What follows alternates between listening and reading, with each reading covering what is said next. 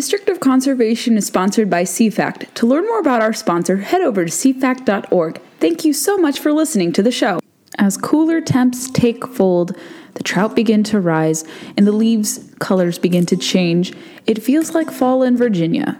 I have sensed that chill recently, and while I will miss the warmth, I don't mind a little change. Yet, I welcome you to episode 228 of District of Conservation.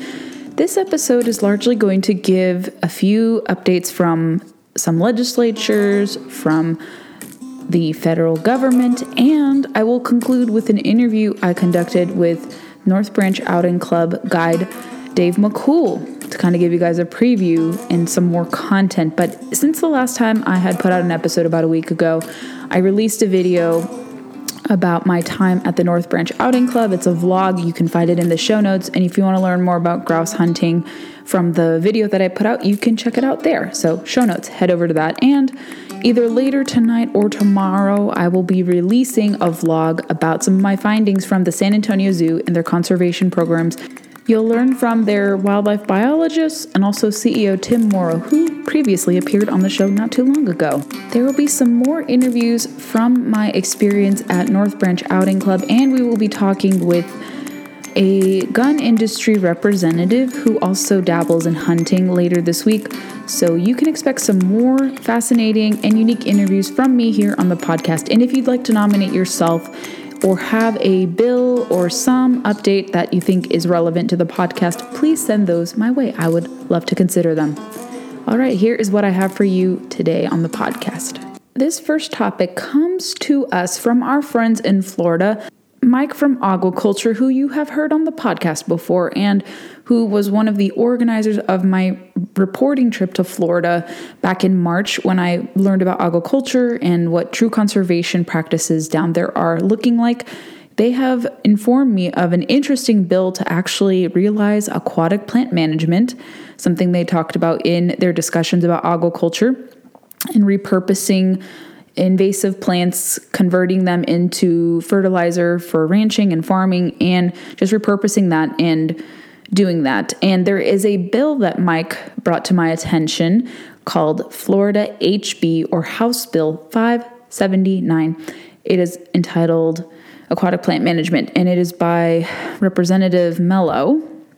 As it relates to aquatic plant management, it directs FWCC in consultation with the University of Florida and IFAS and FGCU Water School to implement and study nutrient removal technologies and mechanical aquatic plant management techniques within Lake Okeechobee watershed. It authorizes the FWCC to consult and contract with entities for implementation and study. It directs the agency to submit report to the governor and legislature. It provides appropriation amounting to $500,000. It was filed on November 12th, this past Friday, and if it were to be approved, it would be implemented effective date July 1st, 2022. If you want to read more of the bill's text, that's for your reading in the show notes. I will also point you and direct you back to my video on aquaculture that I released through my Conservation Nation series with CFACT, and you can learn more about what that looks like, what aquatic plant management is perceived to be, what they do, how it'll help rectify a problem with nutrient removal down in the Lake Okeechobee greater Lake Okeechobee ecosystem. So if you're interested and you want to learn more about this, I definitely recommend the bill and also watching my video and checking out what aquaculture is up to. So I think they're really going to do something noteworthy and it's deserving of attention. So I'm happy to give my friends down in Florida a plug for this bill as something to consider and also to direct you all to aquaculture. I think it's a unique thing happening down there and they're not really getting a lot of notice. There's a lot of controversy over water quality issues in Florida and I think this is something you can consider if you're not too familiar, but you want to see kind of a free market reform in place relating to addressing an environmental problem, this is it. So, HB 579 in Florida, we will keep tabs if that will make any movement in the upcoming legislative session there. Are there more potential ethics problems with Energy Secretary Jennifer Granholm and Proterra? Matthew Foldi of the Washington Free Beacon has another story entitled Energy Secretary Granholm Violates Ethics Pledge to Boost Proterra Watchdog Claims. And apparently, the tagline is The Secretary spoke in front of former employers' buses at a November event. And this is a report that Matt Foldi put out on Friday, November 12th. And according to a watchdog complaint against Proterra, Secretary Granholm committed a flagrant violation of ethics rules by using her official position to promote products of her former employer, electric bus manufacturer Proterra. According to a watchdog complaint obtained by the Washington Free Beacon, government watchdog Protect the Public's Trust notified the Department of Energy's Inspector General on Friday of its concerns regarding a November 1st event in which Granholm appeared at an official administration event with Proterra buses prominently displayed behind her. Granholm's participation in the event where more than $100 million worth of government grants were announced to support electric vehicle manufacturers, was a quote, conscience flagrant affront to her ethics obligations, end quote, the watchdog wrote. They continued a full investigation is warranted to understand whether and to what extent Secretary Granholm has violated her legal and ethics violations obligations as a cabinet official. Protect the Public Trust Director Michael Chamberlain wrote in the group's letter to the agency ethics officials. The letter argues that it was unethical for Granholm to participate in any event in which grants that, quote, directly and predictably benefit Proterra, end quote, were announced. During the event where Granholm was flanked by Proterra buses and joined by Vice President Kamala Harris and several senators, she praised Proterra's battery technology. I will have you read the rest of that, but we had Matt Foldi come on the podcast previously to talk about this and some of the conflicts of interest our new our new energy secretary boasts.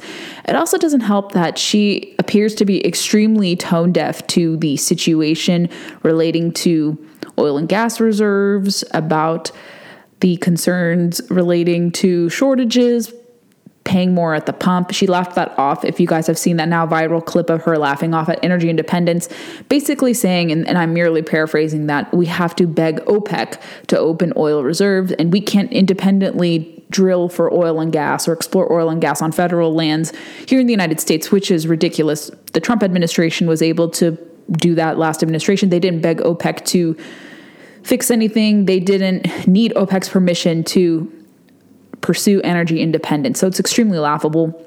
And it's not surprising to see a growing number of Biden officials having conflicts of interest, including the energy secretary. So I will direct you to read Matthew's stellar reporting in the show notes. All right, here is a taste of my interview with Dave McCool, who is a certified Orvis fly fishing instructor and hunting guide with the North Branch Outing Club. I wanted to speak with him for a few minutes towards the tail end of our trip, gather his thoughts about the lodge, hunting opportunities, and fishing opportunities in Michigan, and what we had hoped to accomplish in the Brownells reporting trip that I participated in with other women in outdoor media, and it was located just east of Traverse City in towns known as Grayling, or more specifically, the town of Lovells. So here is Dave McCool in his own words, and you can get to know more about him and the lodge. We're speaking with Dave McCool, who had guided us both on hunting and fishing, and he's been a gracious host and he's a good guide and telling us all about the history of the North Branch Outing Club, fly fishing on the Au Sable River, and so much more. So, Dave, what have we accomplished this week, or in mine and Lakeisha's cases, lack thereof accomplished? But we did come away learning a lot. But what can people expect when hunting and fishing here at the North Branch Outing Club? Well, um, the Outing Club's been has hosted some of the most famous uh, people in the country, the industrialists like Henry Ford, Rockefeller Dodge Brothers, uh, Edsel Ford, John Lewis, um, all the all the major industrials would come here and fly fish and bird hunt. And not much has changed. It's actually gotten healthier over here. And the bird hunting here is exceptional. Um, and the fly fishing is just fantastic. So we do a lot of cast and blast, and we do a lot of bird hunting, and just have a great time here. And how long have you been guiding here at the club? 21 years. And you have really enjoyed it. You were talking about it with us, and you have an interesting background. So, how did you get roped into all this? Well, you know, I did the corporate thing for quite a while. I'm a Michigan boy, born and raised here. I grew up in these woods. I grew up on these rivers fishing with family and uh, hunting. So, it's a natural fit for me, but I was one of those people that didn't want to really recognize that. Mm-hmm. But when I finally figured it out, this is where I needed to be, and I just love it here. I love my people, I love the guests, I love the teaching. You know, we do fly fishing schools, and we're going to do some upland bird hunting clinics. Great stuff. What is the most fascinating thing about grouse and woodcock hunting? Because as we learned this week, it was very difficult, and it's not because like I'm a terrible shot or anything, but it is a really difficult hunt. And people warned me. They said you need to be humble if you do get something, and if you don't, it's a good learning experience. So why is it so much more difficult? Because of the terrain. Well, the birds are smarter than us. Well, in my opinion, and I've hunted a lot of different birds all around the world. I would say a mature ruffed grouse is probably the most cunning bird that flies in the in the north woods. They're very, very smart. They're very wary, and they're very fast. It's like zero to 40 right now, and they come out of heavy cover. So, for people that are used to going out in open spaces and shooting open, this is a completely different experience. We're in heavy tags, heavy cover. It's a very challenging thing. So, it's, uh, it's really once you get into it, it becomes very addictive. And I, you know, I've had clients that have gone three years without killing a grouse. Now, woodcock, uh, right now we're starting to see them. We've seen them. Mm-hmm. Uh, they're starting to migrate now. The grouse, they're local. They stay here. Woodcock are now coming out of Canada and the UP, and they come down in big flights. So you can. Uh, we had yesterday we had 18 birds in 20 minutes.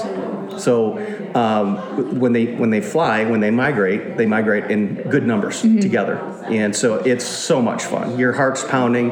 You got empty shells on the ground, smoking. It's just it's fabulous. The whole thing is. Yeah, you told us to kind of adopt a cadence, to be in a straight line, and to move. And it renders a really good cardio workout, and you have to be aware, and you can't. And and they're surface birds, so they're usually on the floor, and then the dogs will flush them, and then you have to shoot, obviously above to make sure yeah. that you get a good aim yes. on them and, and, and they're really fast you had warned us they're really fast and we saw that for ourselves like they will just come out of nowhere and i was like oh my gosh am we, i missing them we what? actually call them uh, we nickname them thunder chickens because when they when they take off they just roar and they go um, and it's so much fun to watch the dogs and read the dogs and yeah. introduce clients to good dog work and that mm-hmm. kind of stuff so yeah it's a, the whole experience is just exceptional yeah, your dog Adel was really on board and she delivered by showing us a lot of birds. We saw lots of birds when we hunted with you. The second day with Dale, it was good too, but it was probably because of the rain. Maybe yeah, that interfered a lot with with that. But the first day, Adel just really put us on the board for a lot, lot of birds. I remember seeing yeah, that. Yeah, she's my she's my little German Wachtelhund, and uh, she's a fun dog. She does things that uh, most bird dogs don't do. She does mm-hmm. what they call giving tongue. So when she gets, when, it's what they call it in Germany. When she gets birdie or she's going to bust a bird, she'll go yip, yip, and you, I'm like, if you hear that, you better have your eyes open and ready to go. So she's a lot of fun to hunt with. She flushes grouse, she points woodcock. Mm-hmm. So just fun. and you also great. have Finn the Black Labrador. And what does Finn do? Uh, he's the lodge greeter here. Um, he, he, he inspects all 14 rooms here and makes sure clients are happy. Uh, he's a great dog, but he's kind of our lodge clown. He's great. And how long does grouse and woodcock season last here? Like for this season, how long so, is it running? So until? basically, um, what happens is the season starts September 15th, but typ- typically we don't start hunting until the 1st of October, mm-hmm. simply because it's too warm and it's hard on the dogs. And it will go till November 14th. Then it closes for deer season, then opens back up December 1 and goes until uh, the end of December. Mm. And now you're not shooting woodcock then, it's just grouse mm-hmm. because the woodcock have all migrated through. And talk about the fishing. So we're just starting to learn of the trout that are spawning, and we didn't. We only saw that one trout that you said was chasing after my woolly bugger. But what is the fishing like, and when does it really heat up here? Oh, the fishing here in May, June, and July is just fantastic. Uh, we have a, a, a myriad of, uh, of mayfly hatches mm-hmm. that start with the Hendricksons in early May the gentleman's hatch. Uh, it's it's warm. The hatch comes off in the middle of the day. We got fish feeding, and then we go to you know sulfurs and brown drakes, and then hex. It's just we have things coming all the time. Mm-hmm. So it's it's a great time to be here.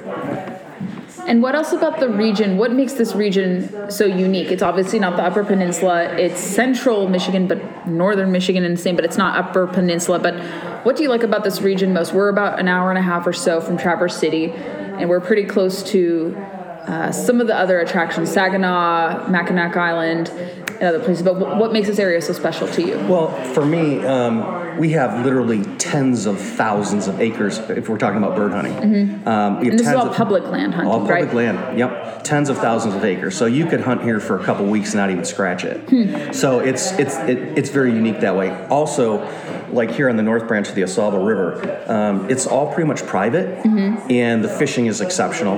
Um, we use uh, 24 and a half foot long long boats to take our clients down the river. It's a boat that was designed to um, uh, but it was designed way over 100 years old. It was designed to haul uh, supplies to the lumbering camps on the river back in the day, but it turns out it makes a great fly fishing boat. They're not manufactured. You have to find a family that builds them. Custom? They're very Wow. custom. So it's a unique experience, and it's it's uh, it's just fun. That's great. Yeah, and it was my first time to Michigan this week, and I've just been so impressed by it, by how the landscape is so different. You get a little bit of a chill. It was largely warm, kind of unseasonably warm, but we got a little chill this morning on this Friday, the 15th. And it really is such a charming place. So, for out of staters like me who want to have a draw to Michigan, what is their pitch to come hunt and fish with you here? The pitch for the for North one- Branch, the pitch for hunting North Branch Outing Club. Well, if you want, if you want to experience uh, probably the best fly fishing east of the Mississippi, it's the Au Sable system. So we have the North Branch, the South Branch, the mainstream, all of it. We have tributaries like Big Creek that go in, and it's all very trouty water. That's very good. And where can people connect with you to book hunting trips, fishing trips, clinics, stay at the lodge, Schools, all of it, schools, yeah. everything? Where could where do you want to send everyone to? I'd like to, everybody to go to the North Branch Outing Club, NBOC. Uh, you can find us online. Uh, we will have a new website up in January. So uh, I would encourage that, and they're also welcome to call. And follow on social media too. You, you guys are going to populate your content more coming up. Yes, yes. Excellent. Yeah, so we're excited. And how about your personal website? You have your own website uh, relating to the outdoors, so people can connect with you personally Mm-hmm. as well. So give that website as well. Uh, it's McCooloutdoor.com. It's M C C O O L, uh, the word outdoor.com. Excellent. It's been fun working You guys with have you. been a blast. You Yeah, really have. Brownells was wonderful in bringing us all together and having us learn under you. So thank you both to Brownells and North Branch Outing Company for this tremendous week, a, a great week of learning. And that's okay. But next time we'll come back and we'll be successful, and, and that's what we hope to do. Yeah. Outstanding. I've loved having you guys. Thank you for listening to the show. I hope you enjoyed this episode. Make sure you're following us on your preferred podcast player. We like to recommend Apple Podcasts because Apple is where most of our listenership hails from. So if you head over to Apple, subscribe, comb through some episodes, and leave us reviews, we'd be more than appreciative of your support in that manner. Follow us on Facebook, Instagram, and Twitter to never miss a beat nor a guest announcement. And you can connect with me personally on my social media feeds. All of the Facebook, Twitter, and Instagram links that I have are all denoted by blue check marks. Really easy to find me, so engage with me there. I'd love to hear your thoughts. If you want to recommend yourself for the show as a prospective guest, I'm all ears to hear and sift through different inquiries. I get a lot of requests, and my schedule is also quite busy, so you'll see guests come from me and I'm but like I said I'm always open to different guests coming on the show. Thanks for listening